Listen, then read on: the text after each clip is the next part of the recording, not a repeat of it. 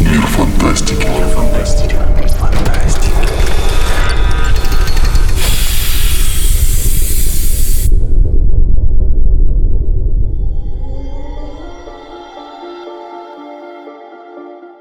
Добрый день, добрый вечер, доброй ночи и даже доброе утро, дорогие друзья. Вы слушаете очередной выпуск фантастических новостей, обзор главных событий из мира книг, кино и видеоигр. Сегодня вы узнаете, как компания KFC испортила первую бету Diablo 4, зачем Том Круз звонил режиссеру Флэша и что почитать на этой неделе. А наших самых внимательных слушателей ждет настоящий судебный триллер о разработчиках Disco Elysium 2. У микрофона, как всегда, Никита Волкович. Поехали! Основным поставщиком видеоигровых новостей на этой неделе стала Diablo 4. Наконец-то стартовала первая закрытая бета игры и... все прекрасно. Местами. А местами полная катастрофа. Так что если кто-то пропустил бету, рассказываем кратко и тезисно. В рамках первого закрытого бета-тестирования игрокам разрешили прокачать персонажа до 25 уровня, немного поисследовать открытый мир и выполнить несколько квестов. Судя по первым отзывам, игра вобрала в себя лучшие идеи серии, накинула сверху новых механик и не чурается воровать идеи у конкурентов, например, у Path of Exile. Но самое главное — это та самая Дьябло, в которую, по крайней мере на старте, играть чертовски весело. Сэндвичи от KFC обвалили сервера Blizzard. Полковник Сандерс заколабился с разработчиками игр и предложил доступ в закрытую бету за покупку специального блюда. В итоге жалуются пользователи халявщиков, получивших доступ по специальным промокодам, стало так много, что очереди на серверы пришлось ждать по 2 часа. Но и без любителей джанкфуда у технической стороны Diablo 4 огромные проблемы.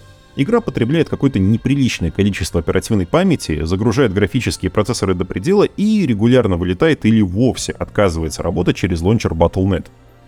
В компании уже заявили, что знают о проблемах и надеются исправить их до старта открытого бета-тестирования 24-27 марта.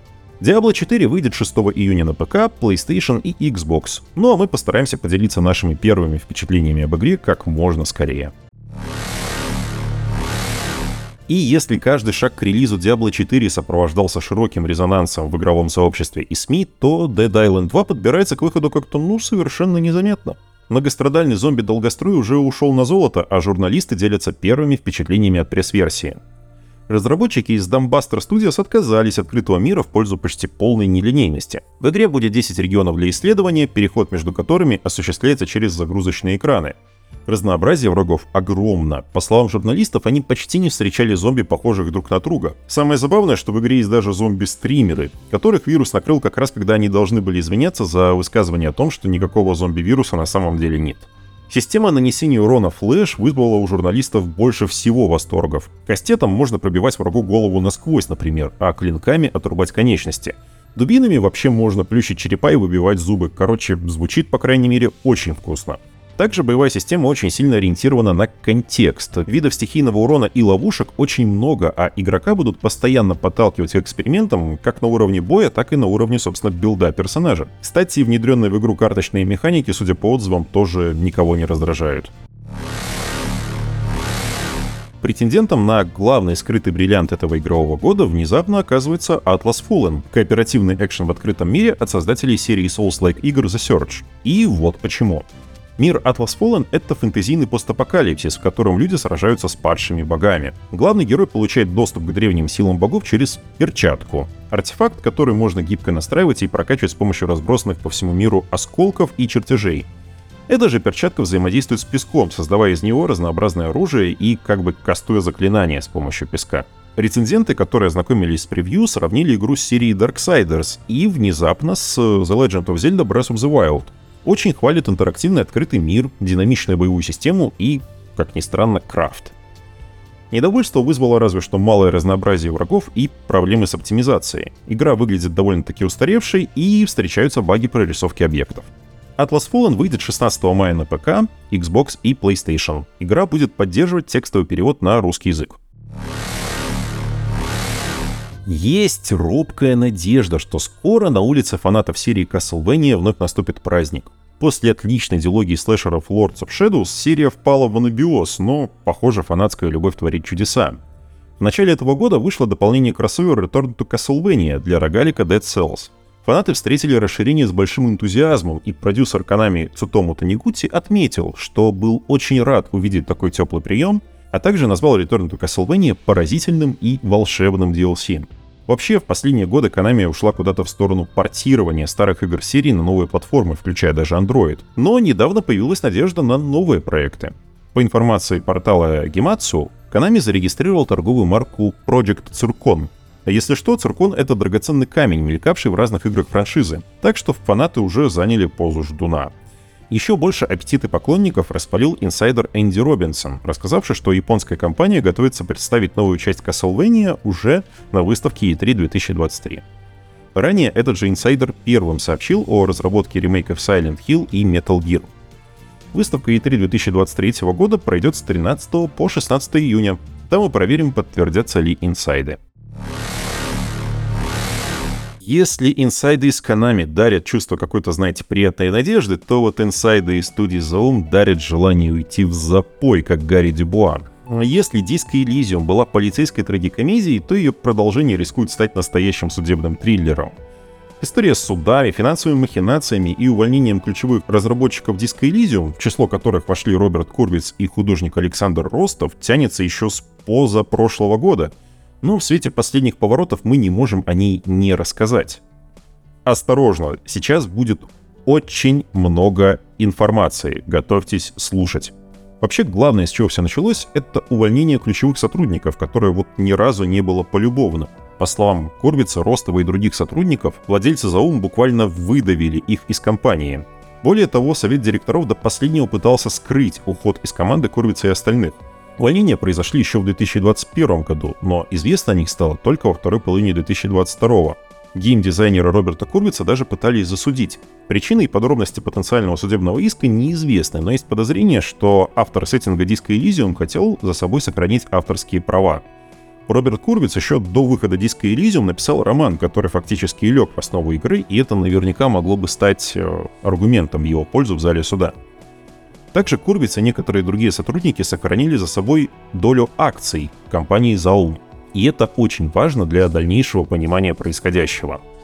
Сотрудник студии Zaum Мартин Луига намекнул, что за уходом Курвица и Ростова могут стоять два ключевых инвестора в компанию – Тонис Хавель и Каур Кендер – Интересно здесь то, что Хавель ранее был замешан в мошенничестве с инвестициями. Как сообщало эстонское издание Постимеес, в 2016 году в его отношении было открыто судебное дело. Он подозревался в краже ни много ни мало 7 миллионов евро, скрывался от органов власти и не являлся в суд по повестке. Что же до Кендера, то без него диско Elysium, как сказал Роберт Курвис, никогда бы не появилась. Фактически это он запустил процесс разработки и, цитирую, «понимал деньги». Так про него говорили в студии. Все это происходило на фоне загадочных финансовых операций. Сначала продюсер и один из директоров Заум Ильмар Компус купил все наработки сиквела за 1 евро, потом перепродал их студии обратно, но уже почти за 5 миллионов. А когда ведущие разработчики начали подозревать что-то неладное, Компус вернул деньги через подставную компанию. Кендер на фоне этой истории тоже подал иск против Заум, уверяя, что у него лично Компус увел более миллиона евро – но Урбиц и другие разработчики считают, что продюсер изначально был в курсе всех этих махинаций. Уже через месяц после подачи жалобы Кендер иск отозвал. А на прошлой неделе студия Zoom выпустила пресс-релиз, в котором утверждалось, что Курвиц и другие сотрудники отозвали свои иски о недобросовестном увольнении из-за, цитата, «отсутствия доказательств». Также в компании заявили о урегулировании других юридических споров с бывшими сотрудниками. Что характерно, буквально через два дня после этого пресс-релиза Курвиц выступил с опровержением. Далее цитата. Из пресс-релиза следует, что наши претензии к ЗАУМ касательно трудоустройства были отозваны из-за отсутствия доказательств. Это не так. Мы рассматриваем наше увольнение как часть более масштабной кампании против нас и, соответственно, будем продолжать отстаивать свою правоту легальными способами. Из последних комментариев Курвица формируется следующая довольно любопытная картина. И афера с 5 миллионами евро, и отозванный из Каура Кендера, и ложные пресс-релизы ЗАУМ это попытки Эльмара Кумбуса и Тониса Хавеля установить единоличный контроль над студией Заум, а Курвиц остается одним из двух последних миноритарных акционеров, которые не дают этого сделать. Также геймдизайнер Disco Elysium призывает не отменять судебное преследование руководства студии, потому что, как он считает, факт возврата украденных средств не отменяет факта кражи. Впрочем, тут надо признать, что о самом Роберте Курвице ходят крайне противоречивые слухи. Из тех же инсайдерских источников известно, что создатель сеттинга Disco Elysium оказался довольно таким мрачным, тяжелым и некомфортным коллегой. Насколько это соответствует истине, нам остается только догадываться. Так же, как и остается ждать и верить, что Disco Elysium 2 переживет все конфликты и пертурбации и выйдет достойным сиквелом. Но уже сейчас мы можем сказать, что ситуация вокруг игры сама по себе стала гораздо более злой, честной и комичной критикой капитализма, чем сама оригинальная игра. Так что вообще вопрос, а нужен ли нам сиквел Disco Elysium? Ну что, переварили услышанное? Дальше, обещаем, будет проще. И чтобы разбавить гнетущие новости из соседней Эстонии, расскажем о ранее анонсированных проектах от отечественных разработчиков. Студия Soviet Games, известная по визуальным новеллам «Бесконечное лето» и «Любовь, деньги, рок-н-ролл», ищет сценаристов, знакомых с историей лагеря «Совенок». Также разработчики опубликовали картинку, похожую на логотип «Бесконечного лета». Только теперь на листике сидят две божьих коровки вместо одной. Похоже, нас ждет сиквел, а кого-то — работа над новой визуальной новеллой от отечественных разработчиков. А если вы не любите визуальные новеллы и прочие аниме, можете попытать счастье в работе над играми в сеттинге сказок Старой Руси по мотивам произведений художника и писателя Романа Попсуева. Компания 1С заявила, что разрабатывает сразу три проекта в сеттинге славянского фэнтези и опубликовала небольшой тизер, в конце которого оставила приглашение для художников. Первый проект во вселенной сказок Старой Руси обещают выпустить уже в 2024 году. А теперь наша нерегулярная рубрика «Желтый экран JPEG». На этой неделе переносов два, или даже три. Тут как посмотреть. Hyper Light Breaker, сиквел стильной пиксельной инди Hyper Light Drifter, стартует в раннем доступе осенью 2023 года. Игра заметно прокачалась по сравнению с приквелом, теперь это честный 3D экшен от третьего лица. Также, похоже, в игре будет кооператив. Ремейк System Shock выйдет 30 мая. Несмотря на крайне успешное демо, разработчики из Night Dive Studios не торопятся выпускать проект в релиз и продолжают его потихонечку доводить до ума. А вот игра по отряду самоубийц выйдет один Джокер знает когда. На фоне шквала негатива после первых демонстраций студия Rocksteady и издатель Warner Bros. взяли паузу и отложили релиз, чтобы понять, что изменить в игре и ее продвижение. Инсайдеры, впрочем, говорят, что внутри студии игрой более чем довольны, особенно в сравнении с гораздо более прохладно встреченной критиками и игроками Gotham Knights. А теперь еще пачка игровых новостей одной строкой. Ремастер ролевой игры The Outer Worlds получил первый патч, улучшающий производительность. Ранее мы уже рассказывали о возмущениях игроков из-за того, что даже владельцам стандартной версии игры ремастер пришлось докупать, но, похоже, геймерская ярость поутихла. Создатели признают, что решить удалось далеко не все проблемы, но даже сейчас производительность стала заметно лучше, а обновленный внешний вид RPG от Obsidian вполне заслуживает статуса Next Gen. Starfield получила рейтинг 18+, и если вы уже раскатали губу, закатайте обратно. В игре будет много насилия и сцены употребления запрещенных веществ, впрочем, по старой традиции от Bethesda никакого секса в игре не будет. В Steam раздают игру Tiny Tina's Assault on the Dragon Keep. Это забавное стендалон дополнение к Borderlands 2, стилизованное под партию настольную ролевую игру. Нам нравится, советую хватать пока не поздно. Халява закончится 23 марта. А в Epic Game Store бесплатно раздают 4X стратегию Warhammer 40 000 Gladius Relics of War. Игра получила довольно средние отзывы от игроков и прессы, но если вам нравится жанр пошаговых стратегий и вселенной Warhammer, почему бы не... Хоть что-то хорошее Disco Elysium, в игру добавили полноценный фоторедактор. Наконец-то мемов станет еще больше. Сюжетный трейлер Redfall. Arkane и Bethesda не бросают попыток заинтересовать игроков своим вампирским кооперативным экшеном, и, судя по новому ролику, упыри в американской провинции появились в результате выжившего из-под контроля научного эксперимента. Где-то в сторонке нервно курит один Питер Уотс. Переходим к новостям кино. В ночь с 12 на 13 марта прошла церемония вручения премии «Оскар». Поклонники кинофантастики в целом и фильма «Все везде и сразу» в частности могут ликовать. Лента Дэна Квана и Дэниела Шайнерта забрала сразу 7 статуэт. За лучший фильм, лучшую режиссуру, лучшую женскую роль, лучшую мужскую и женскую роли второго плана, лучший оригинальный сценарий и лучший монтаж. Не обидели и Гильермо Дель Торо. Его Пиноккио забрал статуэтку за лучший мультфильм. Уважили Джеймса Кэмерона. «Аватар. Путь воды» забрал награду за лучшие спецэффекты. Еще одну награду забрал кинокомикс от Marvel «Черная пантера. Ваканда навеки» за лучший дизайн костюмов. Обязательно мониторьте социальные сети мира фантастики. Уже на этой неделе выйдет очередной подкаст, посвященный нашим киноитогам 2022 года. Пора бы уже их подводить, наверное, все-таки март на дворе. Также в ночь на 13 марта на HBO Max вышла финальная серия первого сезона The Last of Us. Эпизод под названием Look for the Light идет 46 минут. Это самый короткий среди эпизодов первого сезона. Финал рассказал, как Джоэлу и Элли все же удалось достичь базы светлячков, а ниже цикады в официальном переводе видеоигры, и о том, что случилось потом. В серии появилась актриса Эшли Джонсон, которая озвучила и сыграла Элли в оригинальной игре. В адаптации она воплотила мать Элли. Героиня появляется во флешбеке появились первые новости по грядущему второму сезону. Шоураннер Крейг Мейзин намекнул, что он будет отличаться от сюжета The Last of Us Part 2, а Нил Дракман заверил, что Белла Рамзи вернется к роли Элли в продолжении. Актрисе уже все-таки 19 лет. Также Дракман намекнул, что второй сезон телешоу не станет последним. По словам Дракмана, сюжет сиквела просто не влезет в один сезон. Даты выхода второго сезона The Last of Us пока, естественно, нет. Сама Белла Рамзи считает, что продолжение успешного телешоу выйдет не раньше 2024 года, потому что съемки второй части The Last of Us стартуют в лучшем случае этой осенью. Еще одним генератором инфоповодов на этой неделе стал сиквел мультфильма «Человек-паук через вселенные». Издание Empire дразнит поклонников красивыми кадрами и артами, а в сеть попадают некоторые подробности сюжета. Осторожно, дальше будут небольшие спойлеры. Продюсер Эми Паскаль сообщила, что новый анимационный фильм «Человек-паук. Паутина вселенных» на самом деле о любви Майлза Морализа и Гвен Стейси. По мнению продюсера, масштаб и гораздо большая опасность второй части не работали бы правильно, если бы они не сделали акцент на чувства главных героев. Инсайдер Дэниел Рихман сообщил, что в мультфильме «Человек-паук. Паутина вселенных» будут игровые фрагменты с живым действием. Возможно, в сиквеле появится также вселенная Человека-паука Тома Холланда, о чем ранее ходили слухи. Выйдет «Паутина вселенных» 6 июня. В России ее, понятное дело, не покажут.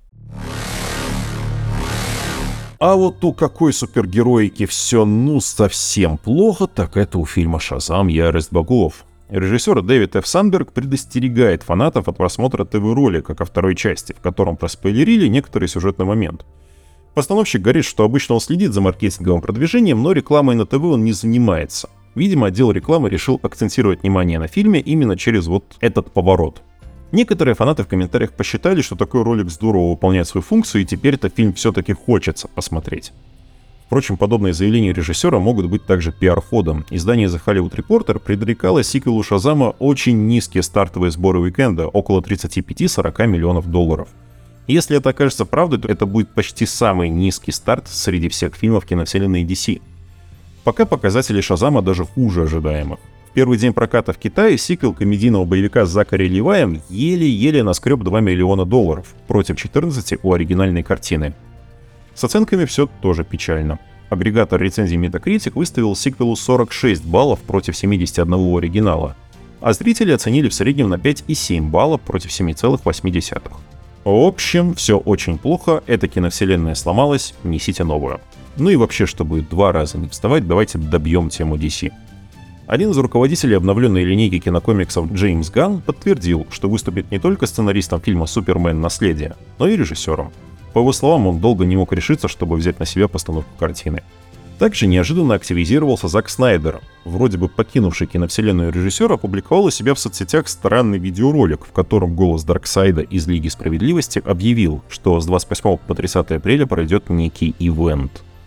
Будет ли он связан с DC или нет, пока на самом деле не ясно. И совершенно неожиданная и приятная новость от инсайдера Джеффа Снайдера. Режиссер и сценарист очень крутого триллера «Ничего хорошего в отеле Эль Рояль» и фильма деконструкции «Хижина в лесу» Дрю Годдард может снять фильм для DC. Подробности проекта неизвестны, но в режиссера «Марсианина» мы, конечно же, верим. Том Круз проигнорировал церемонию вручения премии «Оскар», но не смог проигнорировать фильм «Флэш», как сообщает издание The Hollywood Reporter, звезда Топ Гана и Миссии Неуполнима уже посмотрел кинокомикс с Эзрой Миллером и остался настолько потрясен, что в тот же день позвонил режиссеру Энди Мускетти. Якобы Круз остался под глубочайшим впечатлением от картины и чуть ли не шедевром ее называл. Так ли фильм хорош, узнаем уже 16 июня. Обычно на контрасте с новостями о том, как у DC все плохо, мы рассказываем, как все хорошо у Marvel и Disney, но сегодня этого не будет. Уж не знаю, виной тому ретроградный Меркурий или еще какие астрологические гадости, но в Мышином дворце на этой неделе творится какая-то полнейшая чертовщина. Триллер лайф-экшена «Русалочки» в очередной раз утопили в дизлайках. Мнения интернет-комментаторов разделились. Одни хвалят умение режиссера Рова Маршалла строить кадр и работать с визуалом, а другим не нравится исполнительница главной роли Холли Бейли, компьютерный краб и неправдоподобные эффекты воды. Получится ли у Дисней сломать стереотипы и негатив, узнаем уже 26 мая. Второй сезон приключенческого фэнтези-шоу Willow завис, завис, завис, завис. Не отменен, но и официального анонса тоже пока не было, да и шоураннер Джон Кэсден ситуацию тоже вот вообще не прояснил. Он признал, что актеров отпустили работать на другие проекты из-за, цитирую, общей тенденции индустрии на замедление. Но в будущем выход второго сезона вполне возможен. А вот инсайдеры уверяют, что никакого второго сезона вообще не планируется, и продолжение забавных похождений фермера Уиллоу Ювгута скорее мертво, чем живо. Из России проекты Disney тоже продолжают уходить. Корпорация не продлевает соглашение на лицензирование контента и вслед за основными онлайн-кинотеатрами из своей библиотеки многочисленные мультфильмы, сериалы и кинокомиксы удалил ОККО. Вездесущий Джефф Снайдер поделился парочкой слухов о пока не анонсированных проектах корпорации. Так, например, «Аватар 3» может получить 9-часовую версию в формате сериала на Disney+, Режиссер «Черной пантеры» Райан Куглер разрабатывает анимационный сериал про Ваканду под названием «Золотой город», а Саша Барон Коэн может сыграть Мефисто в спецвыпуске наподобие «Ночного оборотня». Мультсериал «Что если» похоже перенесен на неопределенный срок. Поклонники сериала на Reddit заметили, что релизное окно антологии сдвинулось с начала 2023 года на неопределенное «скоро появится». Ранее мы уже рассказывали, что компания продлила «Что если» на третий сезон, но он станет для шоу последним. И, наконец, еще больше судов. На этот раз Marvel обратилась через суд к социальной сети Reddit. Через Федеральный окружной суд Северной Калифорнии компания призвала раскрыть личности тех, кто слил до релиза детали сюжета «Человек-муравей и оса» Квантомания. На данный момент раздел со спойлерами закрыт, а мы следим за развитием событий. Хорошие новости для поклонников творчества Ли Бардуго. У экранизации серии романов «Тень и кость» от Netflix может появиться спин по мотивам романа «Шестерка воронов». В интервью Entertainment Weekly шоураннер Эрик Хайсессер рассказал, что уже продолжительное время трудится над сценарием возможной адаптации. Источники сообщают, что проект находится на ранней стадии производства и пока даже не близок к тому, чтобы получить зеленый свет – мы со своей стороны надеемся, что все-таки все будет хорошо. «Шестерка воронов» — это отличное, лихо закрученное волшебное приключение с легким налетом голливудских историй про дерзкие ограбления. А еще оно убедительно расширяет оригинальный лор «Тени и кости». Сам Хайсесар отметил, что все будет зависеть от того, какие результаты покажет второй сезон «Тени и кости», стартовавший на Netflix 16 марта. Впрочем, для Хайсесара такая уверенность тебе не в новинку — Работу над вторым сезоном «Тени и кости» он начал еще до того, как у него официально заказали продолжение.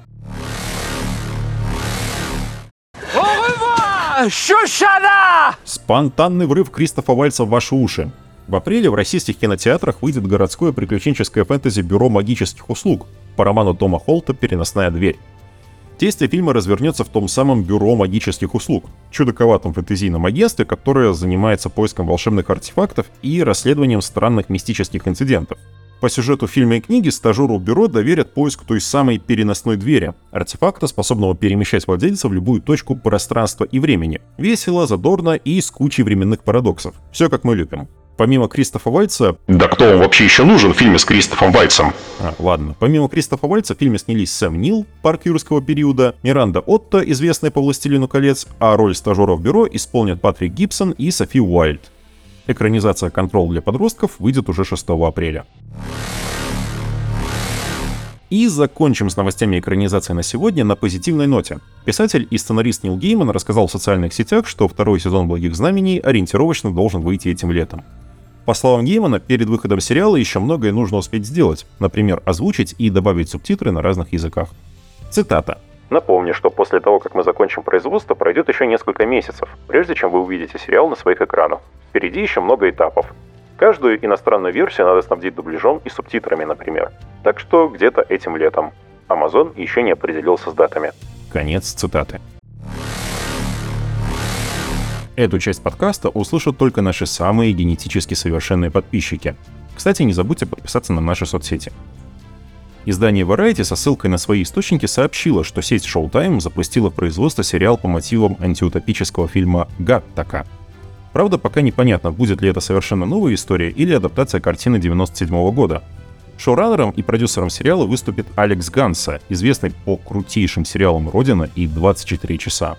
Это вообще-то уже не первая попытка превратить Гаттаку в сериал. В 2009 году Sony уже пыталась реализовать проект, но производство тогда так и не стартовало. Сюжет оригинальной Гаттаки развивается в антиутопическом обществе далекого будущего. Генетически несовершенный персонаж Итана Хоука мечтает полететь в космос и готов пойти ради этого на любые хитрости. Но в какой-то момент в Бюро космических исследований Гаттака происходит убийство, и все улики указывают на него. Если еще не смотрели, обязательно приобщайтесь к классике фантастических триллеров. Даты выхода сериала по мотивам Гаттаки пока нет, но мы уже сделали пометку и будем внимательно следить за развитием проекта и, конечно же, рассказывать вам. У Apple есть динозавры, у Disney есть динозавры, у Стивена Спилберга есть динозавры, а вот у Джей Джей Абрамса и Warner Bros. динозавров пока нет. Чтобы исправить это досадное упущение, компания Bad Robot спродюсирует фильм о доисторических рептилиях, а режиссером станет постановщик великолепного абсурдистского неонуара под Silver Lake Дэвид Роберт Митчелл. Дедлайн подтвердил новость об участии Энн Хэтуэй в грядущей картине Дэвида Роберта Митчелла, но детали сюжета о динозаврах и времени действия пока официально не подтверждены. Их сообщил инсайдер Джефф Снайдер в подкасте «Заход Миг». Съемки фильма начнутся этой осенью. Согласно дедлайн, это будет захватывающее путешествие, которое будет сниматься в IMAX. Традиционно еще несколько новостей кино одной строкой. Никогда такого не было, и вот опять. Создатели аниме-сериала Nier Automata Version 1.1a по мотивам видеоигры опять взяли паузу. Создатели снова сетуют на пандемию COVID-19 и не называют сроки выхода продолжения. Пока вышло всего 8 серий. В Санкт-Петербурге стартовали съемки второй части «Майора Грома» с подзаголовком «Игра». Режиссером вновь выступит Олег Трофим, а главной роли вернулся Тихон Жизневский.